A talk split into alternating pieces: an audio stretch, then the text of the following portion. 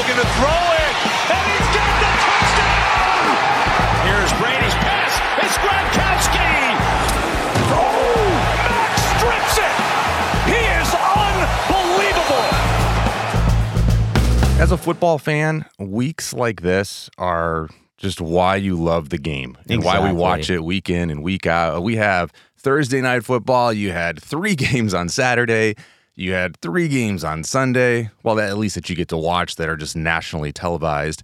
And Monday night. I mean, it's just football after football after football, which is just fantastic. Welcome to the Tabor Gridiron Podcast. I'm Steven here with my son Isaac once Yes. again. And you know, we're we want to talk some football. We mm-hmm. want to dive in and talk about the week. We love being able to bring different people on as well. Don't forget to like us wherever you get your podcast and share us. That's the best for us, really. Just mm-hmm. share with your friends and family. And you can send us an email anytime at taborgridiron at gmail.com. So, Isaac, we have had some opportunities to talk with, well, just fans of the game mm-hmm. and we've been able to talk with some players, some former players, some coaches. I'm really excited because today we get to talk to a former quarterback of the NFL. Yeah, this is going to be some really good stuff. We get to talk to Brock Huard, and Brock was drafted in 1999 by the Seattle Seahawks. Spent a couple years with them, then went over to the Colts. Spent a couple years backing up Peyton Manning. We got to talk about that. Mm-hmm. That's going to be pretty epic. Yes. After time in the NFL, he worked for ESPN. He co hosted a sports talk radio show in Seattle. Currently, Brock is a college football analyst for Fox Sports. Wow. And he's the co host of the Brock and Salk show for Seattle Sports with Mike Salk. So you can watch him on Fox Sports live on TV. You could listen to him wherever you get your podcast. So just search for the Brock and Salk show. And you can follow him on Twitter at Brock Huard. Brock, thanks so much for being here on the Tabor Yes, Gridiron podcast.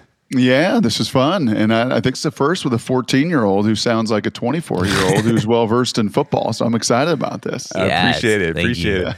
Uh, so, Brock, I really I want to go, and I, I hope I'm not putting you on the spot here. Maybe you remember this day really well. I, am asking you to go back years here, but 1999. This is the first time we get to talk to somebody really on. Talk to me about draft day. Like, what is that like to to, to be on draft day? The the anxiety you wait just all day for somebody to pick you. Oh, just take me through that a little bit, if you can. Well, it was last century, as you said. It was 1999, and it feels like a century ago compared to the draft of today. I mean, the draft of today is. You, you mentioned last weekend in call in the NFL, which was remarkable, right? Thursday, Saturday, Sunday, Monday. Well, the draft nowadays, as we know it, is primetime Thursday night. It's Friday night, and then it's Saturday rounds four through seven. Back in my day, it was all done in one day. Last century, in 1999, it was the entire draft was all day. And you're absolutely right. If you were, and I was a third round pick, and it was many, many, many hours. And I kind of knew that I was going to be somewhere in that place, second or third round. So I tried to stay up really late the night before, watch movies and everything else back at my parents' house, and sleep through the first round because that was the year that Tim Couch, Daunte Culpepper, Cade McNown, and Akili Smith, Yeah. Donovan McNabb, and all these QBs were all going to go in the top 10. And then I was going to fall somewhere. And I thought second round to Baltimore. I took a pre draft visit there. They had kind of told me, hey, this is the two paths we're going down. And if we take a DB in the first round, we're going to take you at pick 42. And so that was kind of my mindset that day. And then pick 42 came and they traded for Tony Banks. And I waited a little bit longer until the hometown team that I grew up watching right in Seattle, about 45 minutes from my hometown, my high school. Played college ball in Seattle at the University of Washington, get drafted by the Seahawks. It was it was in in many ways a dream come true to go number 77, stay home in front of family and friends and all that waiting, waiting, waiting, waiting, and then just pure adulation. That's awesome. And that definitely sounds like an anxiety filled day of just waiting. And I know you said you were gonna you were thinking about going to Baltimore, but then they just switched you to the Seahawks, which obviously was your hometown.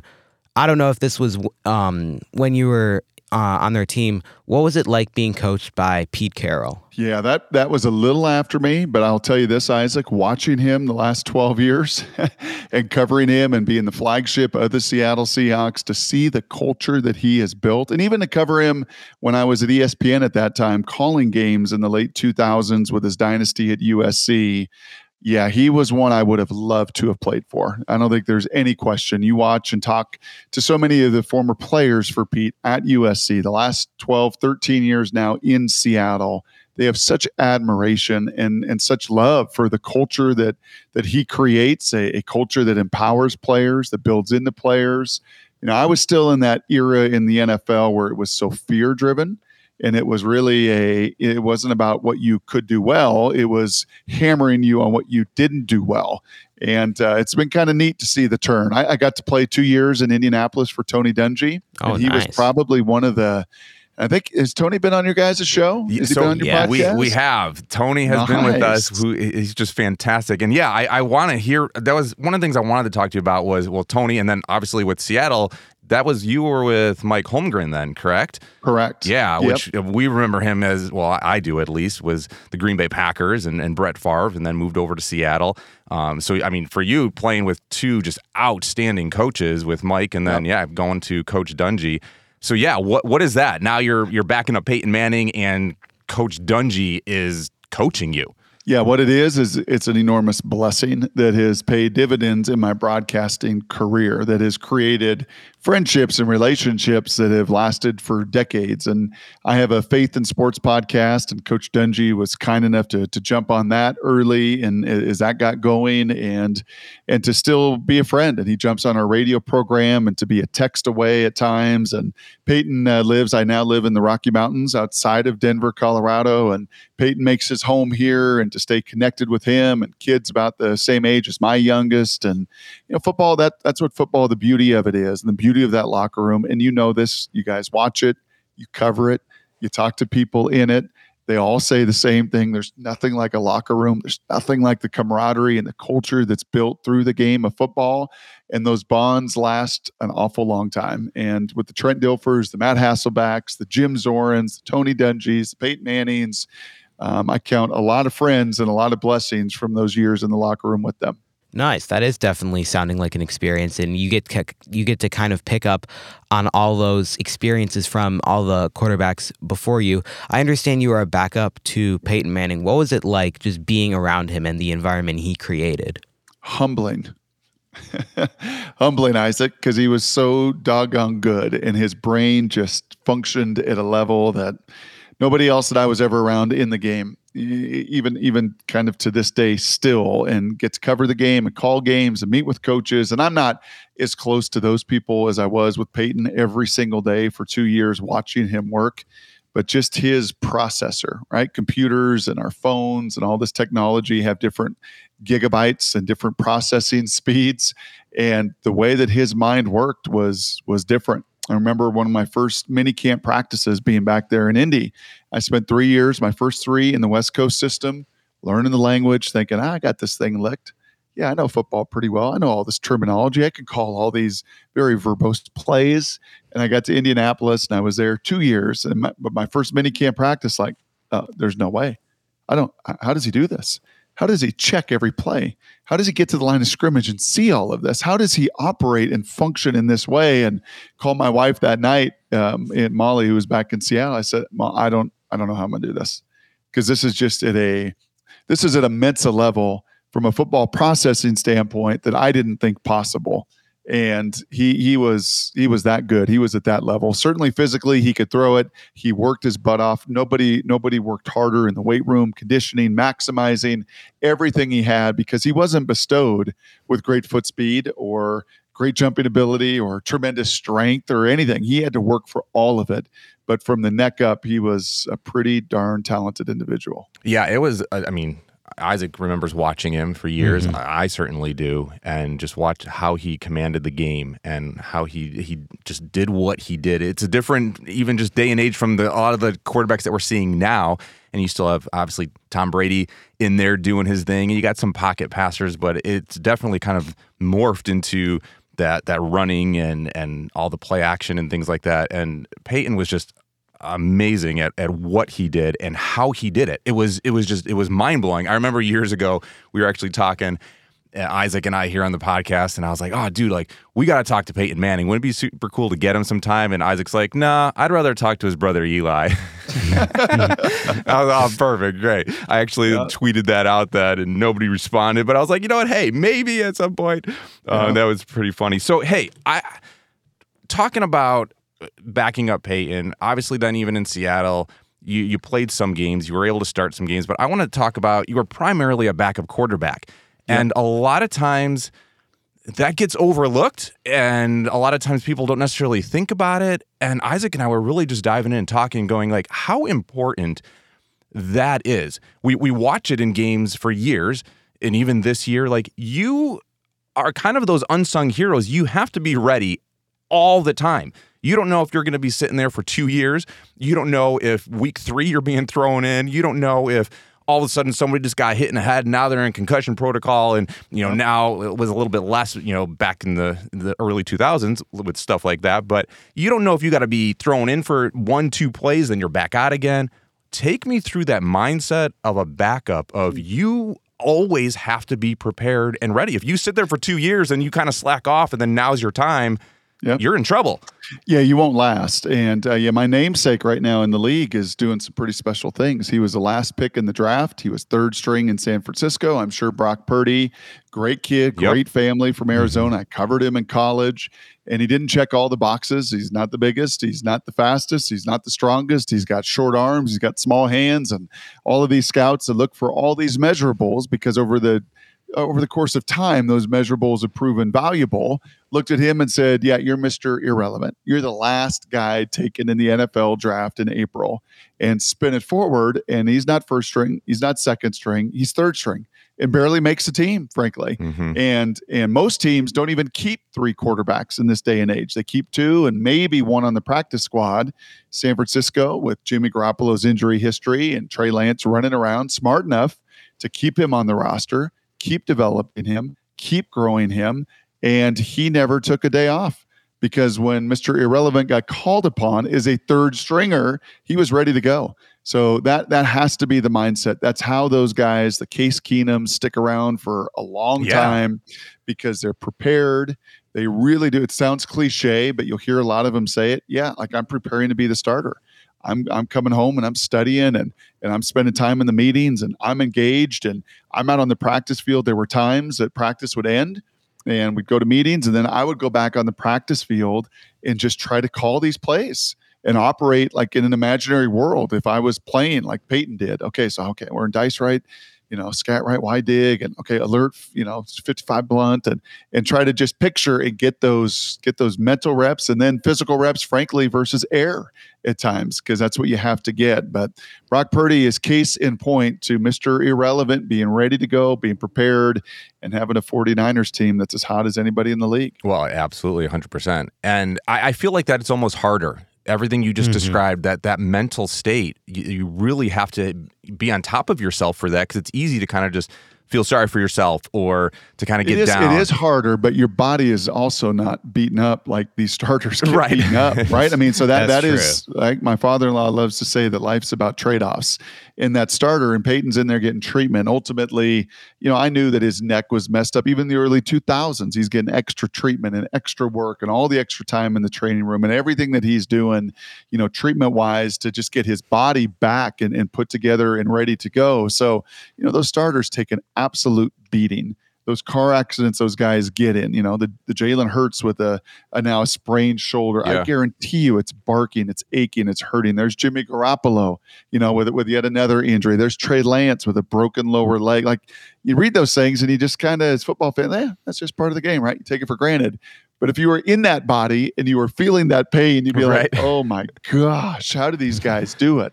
So it's physical anguish for those guys, plus the mental pressure of playing. And then for the backup, you take that physical burden off. And yeah, it certainly is a, a mental focus and, and concentration you have to have. Now, I mean, it's hard being a, a starter and you know keeping that and i mean there's people looking go like oh i want to be a quarterback in the nfl there's not really a whole lot of them you know there's 32 starting quarterbacks and then you got your backups and some guys i feel over the years are are better at being a backup and some mm-hmm. guys are just always you know your backup quarterbacks they get their opportunities to me one of them is nick foles like mm. I feel like Nick Foles struggled as a starter. You know, when he started with the Bears, he started with this. Mm-hmm. Like, but he is a. I, I don't want and not to to be mean about it. Like I feel like he and Isaac and I have talked about it. He is a great cleanup quarterback. He is yep. great at coming in, even just halfway through the seasons.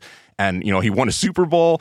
I feel like when that pressure is for him to be like, now I'm the starter and I'm going to start a season and do that, I, you see the struggles. But when he's sitting on the bench and he's watching the starter, he's watching the game, he's analyzing everything, and then now is his moment, he shines. Yep and he's maximized it, right? It's kind of like in in baseball, you have your starting pitchers and you have your aces and you have your guys at the top of that rotation that can take it and usually have the stuff that's pretty unique and different, kind of like Josh Allen, kind of like Joe Burrow, kind of like Patrick Mahomes, kind of like Justin Herbert, kind of like these guys where you just know size, strength, arm velocity, talent, boy, they are just kind of like those ace pitchers. And then you kind of have the next grouping that, you know, in a rotation or two, three, and four. And they certainly have great stuff and, and can certainly, you know, put a game together and win games and, and be competent. And you got a big swath of those in the NFL as well.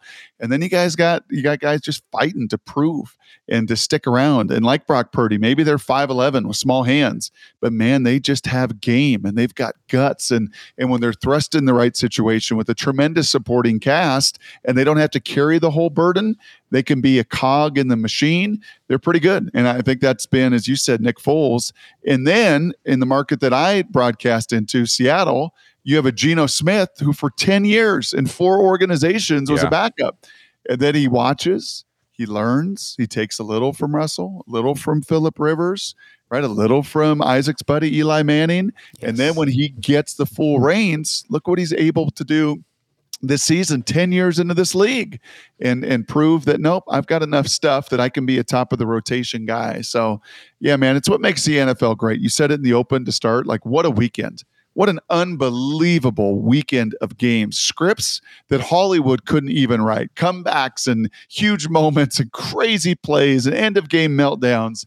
But that's the NFL, and it's why it's the most watched sport and beloved by so many in our country. Oh, for sure. 100%. Like that, even we talk about here, like we say, that's why we watch football because you never know what's going to happen, and there's always things that are unexpected. This week, there was a lot of big upsets. We got which is just shocking to me. The Rams got beat by the Packers and they won the Super Bowl last year, but they're actually now out of playoff contention, which is just shocking to me, just seeing how quickly some little things happen here and there and seeing just a team decline. What were your takeaways from this week? Oh boy, probably the biggest comeback in NFL history. I, I probably have yep. to start yes. there, you know, and the fact that Frank Reich had held that for 30 years with the Buffalo Bills. I remember watching that game, Isaac, when I was about your age. Wow. And Frank Reich comes in as a backup. Again, speaking of backups, and they're getting blown out by the Houston Oilers and Warren Moon.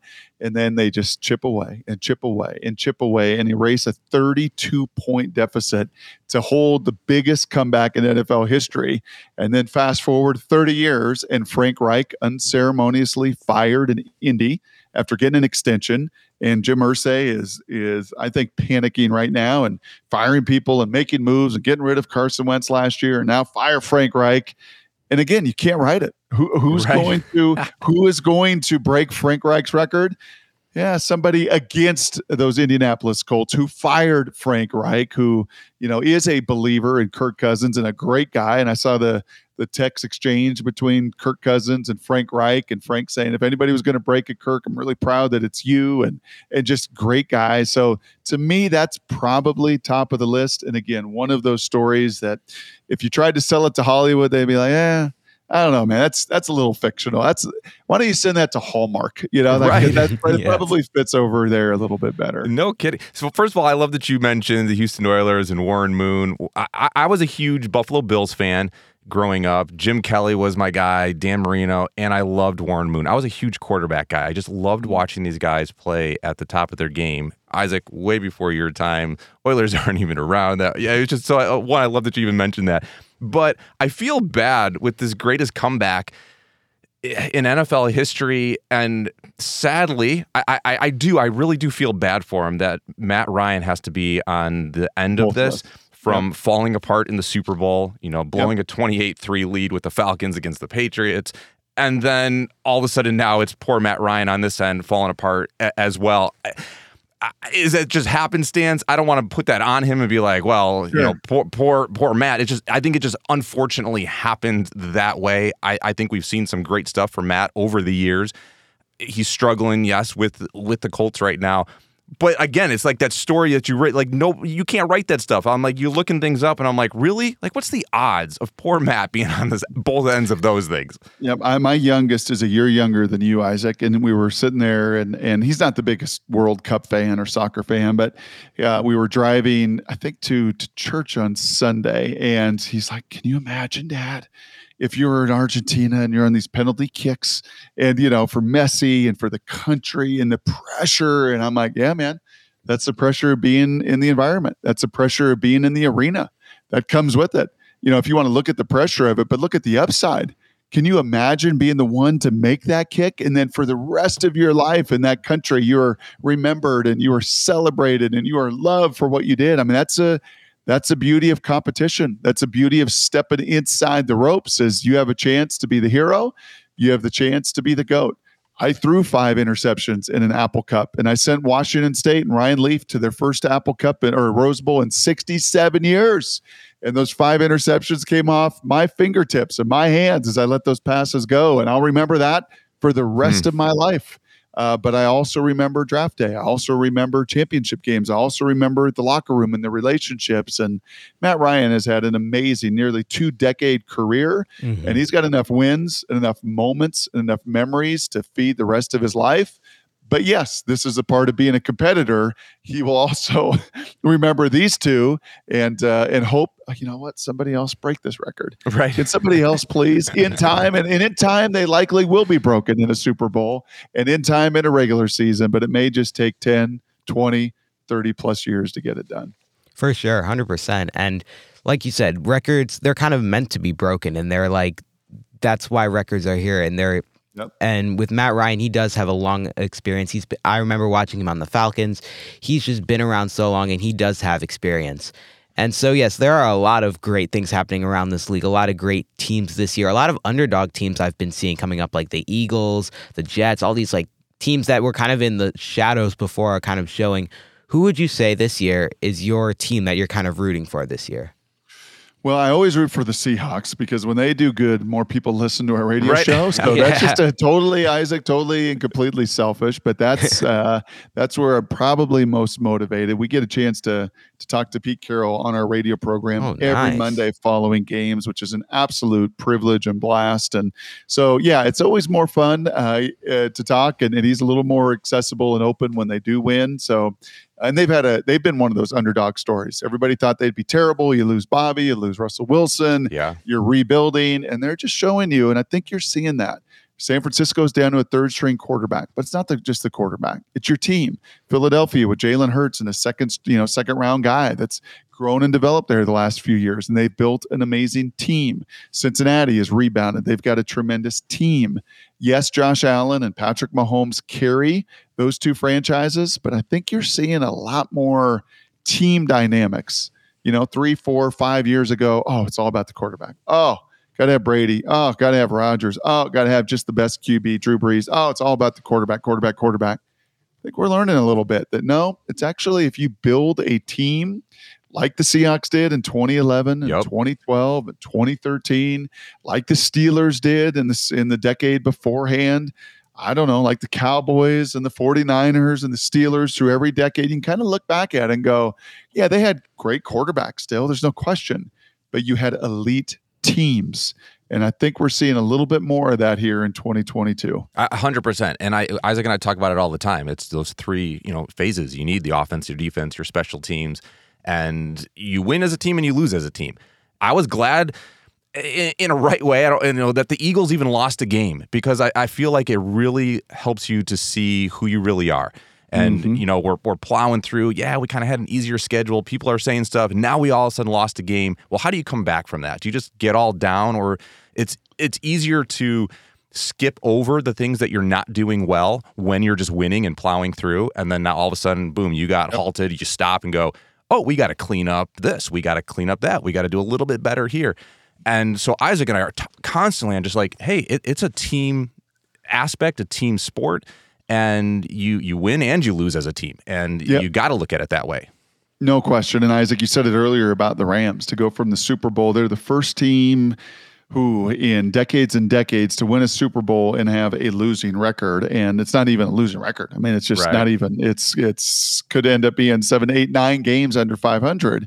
But last year there were a bunch of pieces to that machine. Last year it was Cooper Kupp, it was Matthew Stafford, it was Aaron Donald, it was Jalen Ramsey, it was their special teams. It took all of them to climb that mountain and get over the hump.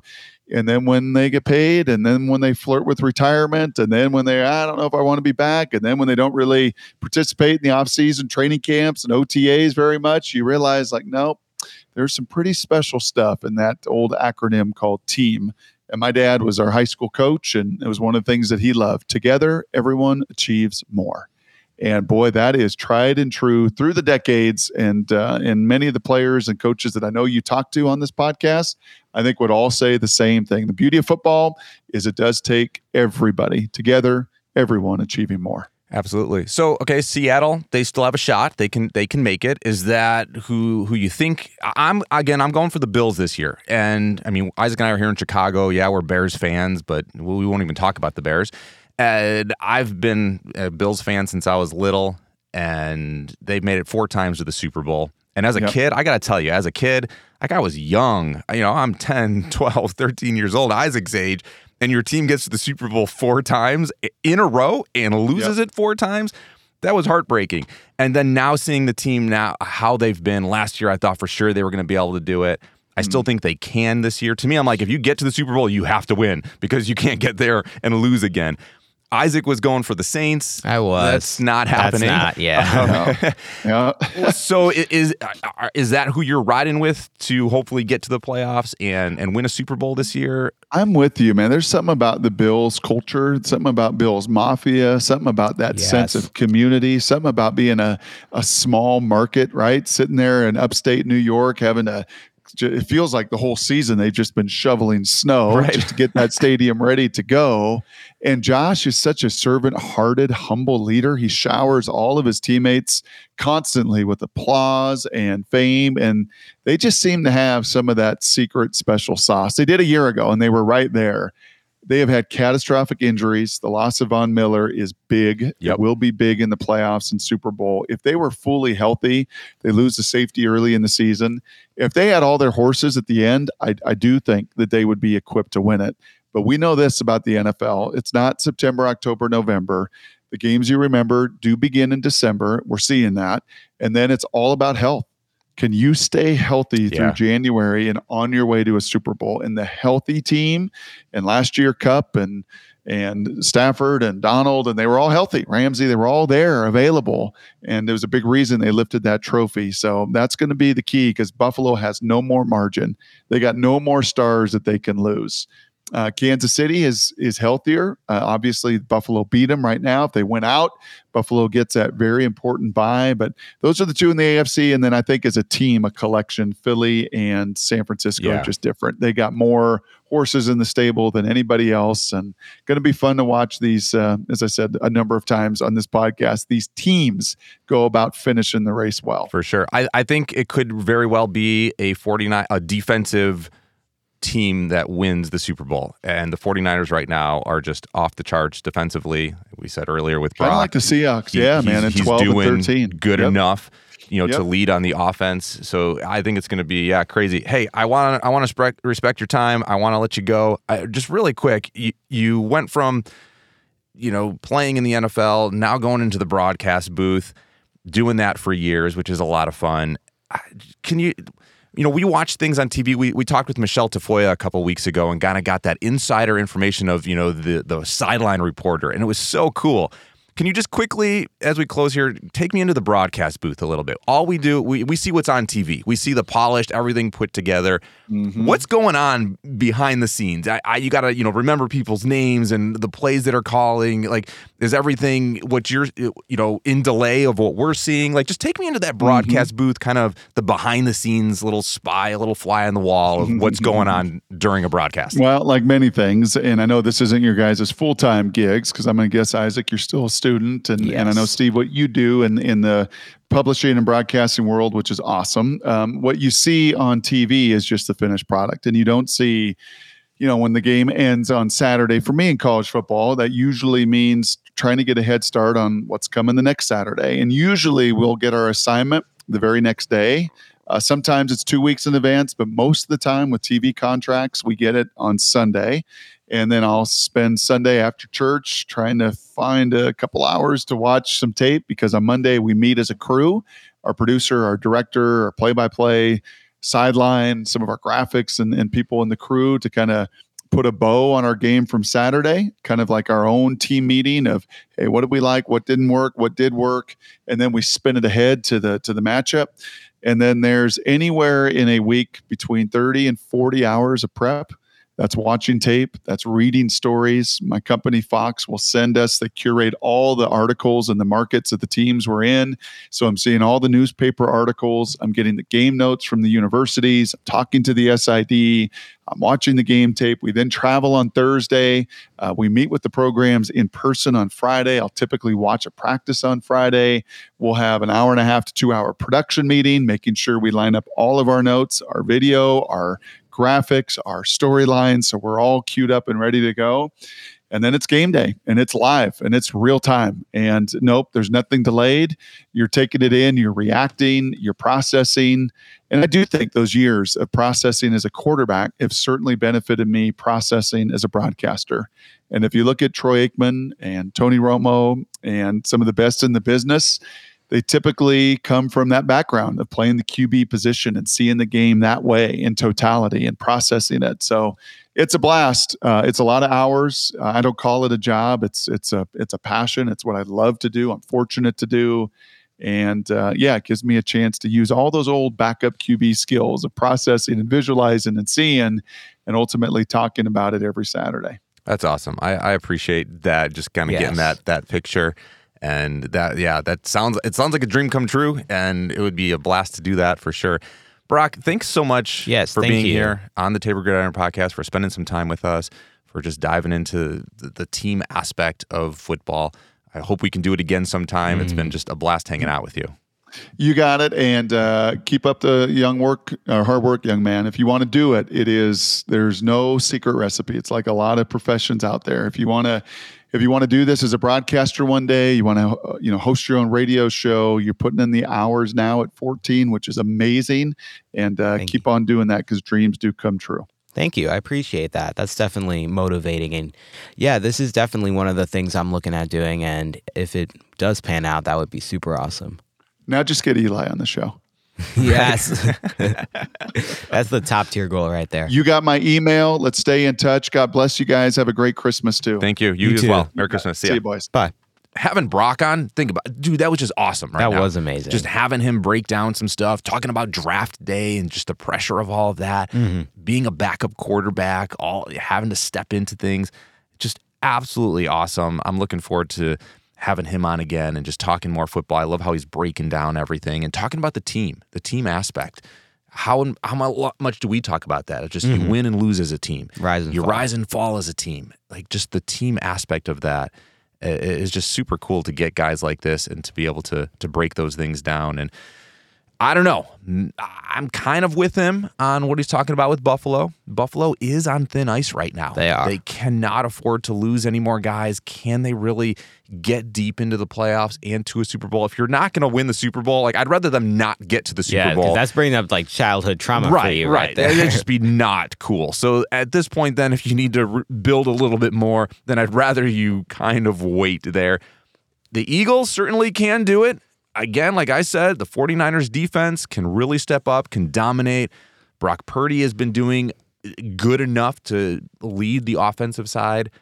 I don't know. We're, we're going to see what's going to happen. Playoffs are coming fast. They are coming fast, like really fast, because I always feel like it's always kind of a sad time when the playoffs come. Obviously, you're excited to see that all these teams battling it out and really showing what they got because oftentimes, and we've even talked about this in the past, the championship games and even games leading up to the championship are sometimes better than the Super Bowl because all these teams are just battling it out and showing what they're really made of to make it to the Super Bowl. And that's often when you see some of the best uh, games come out. And the Super Bowl is great too. I mean, we, we've had some great Super Bowls, but a lot of times there's just so much hype going on with like the halftime show and the commercials and all this that it kind of overshadows the actual game. So I'm very looking. Although the sad part about the playoffs is that you know that the season's coming to an end, which I always am sad about because football definitely has one of the shortest seasons, and so it's always. But we still got time. We still Exactly, got time. We still yes. got time to break things down and, and whatnot. So we're going to be able to do that next week. I'm looking forward to that. My thanks to Brock Huard. Mm-hmm. Again, you well. could listen to him on Fox Sports. You can find him wherever you get your podcast. Just look up the Brock and Salk Show, and don't forget to follow him on Twitter at Brock Huard. So Isaac, we'll connect and we'll hang out and talk next week. see ya.